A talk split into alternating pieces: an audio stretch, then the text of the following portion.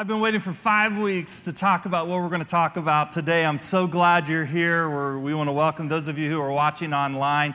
Lean over to the person next to you and ask them this question What did it take to get you here this morning? It's an open ended question. Go.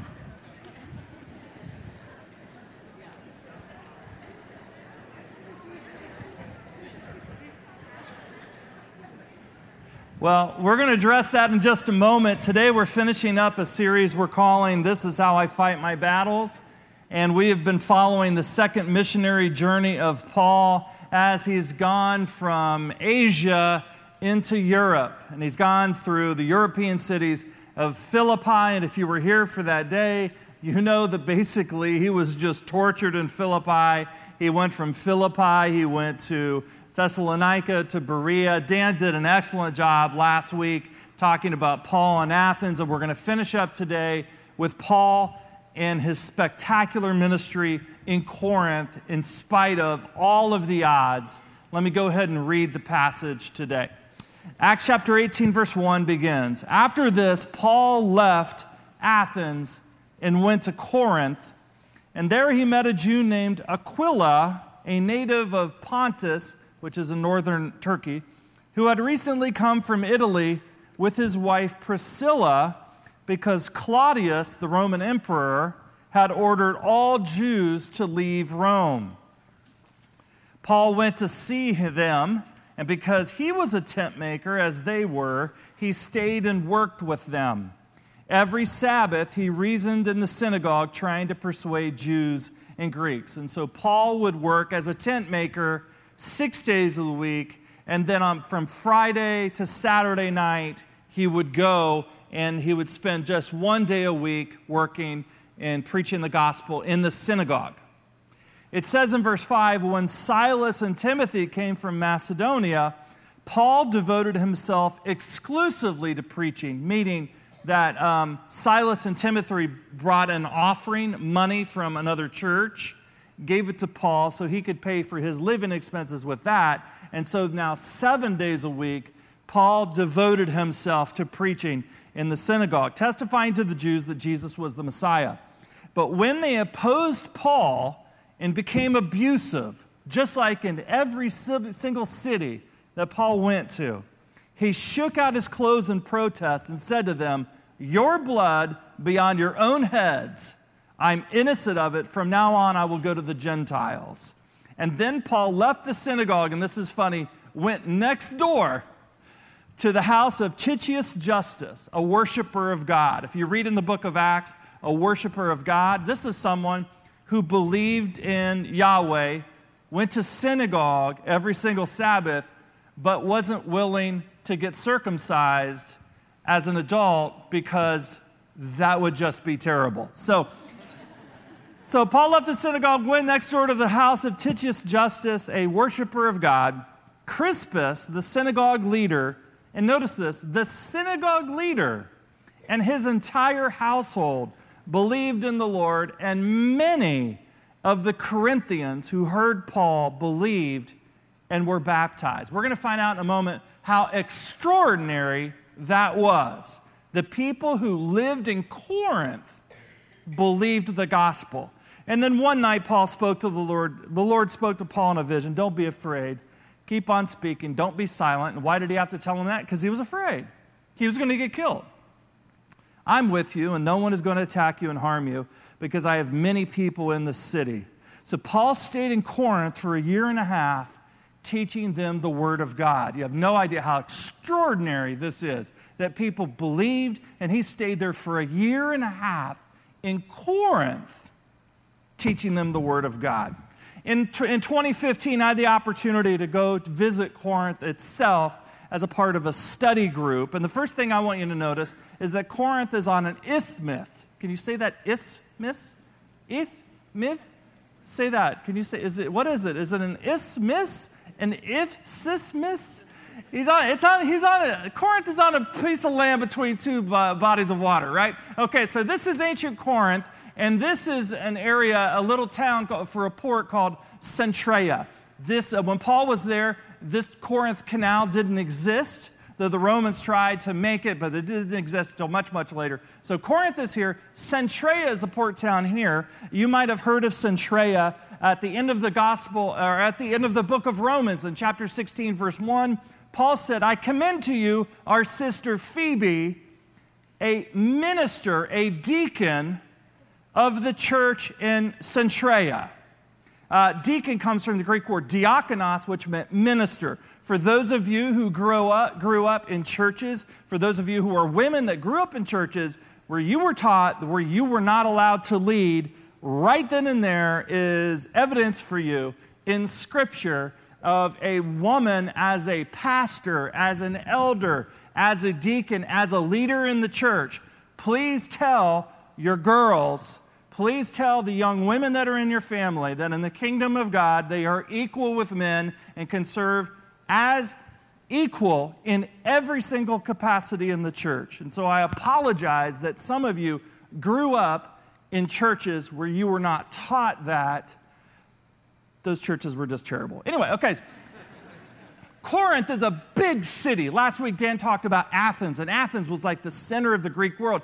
But Athens actually was a small town. Athens, it would be like comparing Reading to Philadelphia. Athens is like Reading, where Corinth is like Philadelphia, where all the people were, and it was a cosmopolitan town. Now, people came to Corinth for three reasons. Number one, they came to Corinth because of business, they wanted to make money. Here is my wife, Lisa and we're here in Corinth. And I want you to notice this is the Gulf of Corinth. Look how close that is. Ships would pull up in the Gulf of Corinth and drop off their stuff to sell, and then they would go and they would buy stuff to sell, like tents and leather shoes and different things that the Apostle Paul and other people would make in Corinth. People would sell stuff, people would buy stuff, and they would come from both sides as they were doing that. Now, according to the great New Testament scholar Jerome Murphy O'Connor, he believes, and I agree with him, that Paul and Aquila and Priscilla, working together as leather workers and tent makers, more than likely they did that in the North Market. Now, the North Market, here it is. When I was there, I was like, this is it. This is where Paul was. Can I just pause and say, for those of you who are skeptical about the Bible, about whether it's accurate, whether it's reliable, and you think it's a fairy tale and it's completely made up. And we've been looking at these five cities. Here it is. The Bible doesn't exaggerate in any way. So, what I want you to think of the North Market so these are individual stalls, and leather would have been down here. These are the, this is the road. And so Paul and Aquila and Priscilla would have gone up and they would have purchased let's say, a week at a time to use this stall, there would have been up here a little place to uh, sleep. That's where Aquila and Priscilla would have gone. They would have gone up a ladder in the back, and the Apostle Paul would have laid here, right here. I took a video of it. Go ahead and roll that video. All right, so uh, they're covering up the uh, floors. See that? The, the floors. So these would have been nice floors, like the kind of floors you see like in Tijuana and stuff. Oh, hold on, hold on. Let me film this first. So you see the floor there. Yeah. Yeah. walkway. Beautiful mosaic floor. So, so this would have been a beautiful market. Think of. So basically,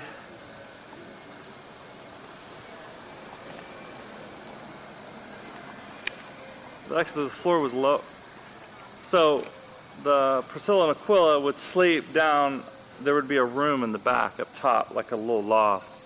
And then Paul would basically sleep down on the leather. So.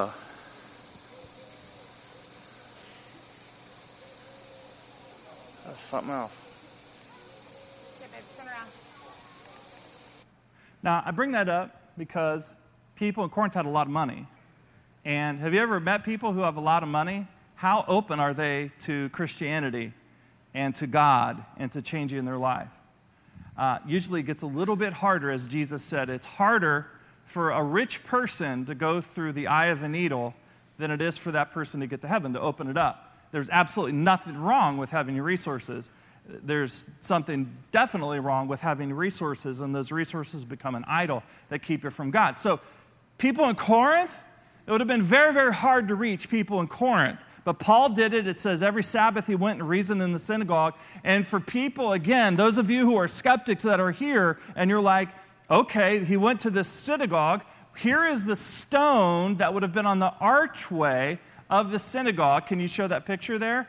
And um, this is a gamma, gamma, G sound. And what a sound is this? Get, don't get the dirty stuff out of your mind, right? So this is this is an omega right here. This is Gog, synagogue. This is all broken off. Synagogue, H E B. This is a rho which has an R sound. Hebrews, synagogue of the Hebrews. This is the stone on the archway where Paul would have preached. So I just simply bring this up because it's important that we're not making this stuff up. Paul actually was there. But so people came there for business. But the second thing that people came to Corinth for was for healing. When was the last time you went to a doctor? Right? When was the last time you got medicine? When was the last time you had surgery? When was the last time you were treated? We have amazing health care in this country. If you lived in the first century and you had an ailment, what would you do? You're on your own. There, there, there was no medicine, except in the Greek world, there was help. The gods had a god named Asclepius. This is a picture of Asclepius. You might have seen this. This is the forerunner where people take a Hippocratic oath, and you see this snake there, right, with a pole. Asclepius is spelled, let me just make sure you know how to, so it's, it's weird kind of. Asclepius was the name.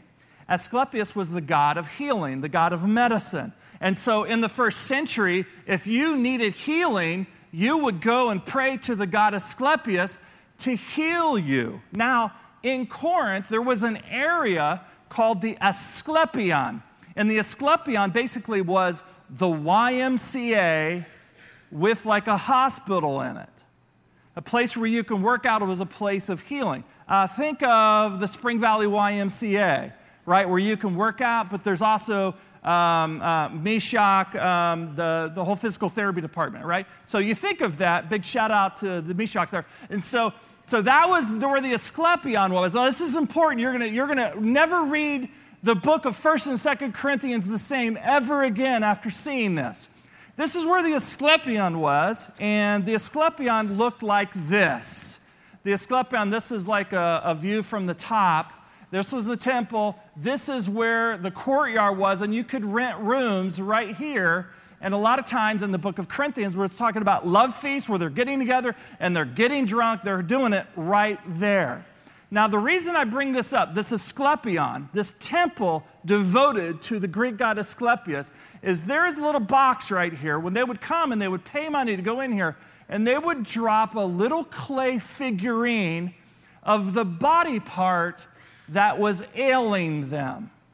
Right outside the temple, there would be merchants who would have clay figurines of body parts. And if you're like, you know what, my hand is hurting me, you would go and you would buy a clay hand, go pay for it, go into the temple, and drop that into the box. Archaeologists found those clay figurines. There is in the temple, not in the temple, in the museum, a little room that has a sampling of the different figurines that were made, that were devoted and prayed for and given to the god Asclepius. So, if your hand, for instance, this is a picture of a hand, if your hand was hurting, let's say you had arthritis, what else would be wrong with the hand? Right? Tendonitis and that sort of thing. If your hand was hurting, you would buy one of these hands and you would go to the god Asclepius and drop it in the box and pray that Asclepius would heal your hand. I am not being profane here, so don't giggle. Uh, you would go if you had ED, or let's say you had a venereal disease, and you would buy a clay figurine of a penis, right? So, sailors, if you're on, if you're on a boat two to three months and you're coming into town, what are you doing? So, more than likely, the people that were coming into Corinth, this was a very popular figurine to go and buy. You would go because of the pain that you were feeling you would go and you would drop it in a box. Your feet, if your feet were hurting, you could go and buy a figurine of a foot, go and drop it into the box and pray that Asclepius would heal your foot. If you had problems with your arm, you could buy an arm. You would go and hold this big arm, go into the temple, and drop it in the box and pray that Asclepius would heal your arm. If you had a problem, let's say, with a knee, right, or the, your thigh, do you have that? And you would go and you would buy that. If you had a problem with depression or anxiety, you would buy one of these. You would buy a head that would show a brain. And you would take this figurine and you would go into the Asclepion, you would drop it in the box, and pray that the god Asclepius would heal you. I think it's fascinating that when the church in Corinth started having problems and they wrote to Paul and they asked for his advice on how to deal with these problems, he used the imagery of lots of different body parts working together because it was something that they understood. All of these people were new converts to Christianity, and just weeks or months earlier, they were worshiping and asking Asclepius to heal them. So the Apostle Paul said, Just as a body, though one, has many parts, but all of its parts form one body, so it is with Christ. For we were all baptized by one Spirit, so as to form one body, whether Jews or Gentiles, slave or free, and we're all given the one Spirit to drink. Even so, the body is not made up of one part, but many. Now, the foot should, now if the foot should say, because I'm not a hand, I do not belong to the body, it would not for that reason stop being part of the body. And he goes all, all the way down in 1 Corinthians 12, listing all of these different body parts, and the Corinthians would have been like, I get that. I get it. Just because I'm a foot, it doesn't mean I'm not that important, and we all work together to be one body. Now, the biggest reason that particularly people who were sailors would come to Corinth would be for sex. I want you to notice this picture right here. This is a picture of me standing on what's called the Bema seat, the, the Bema rock, the pedestal.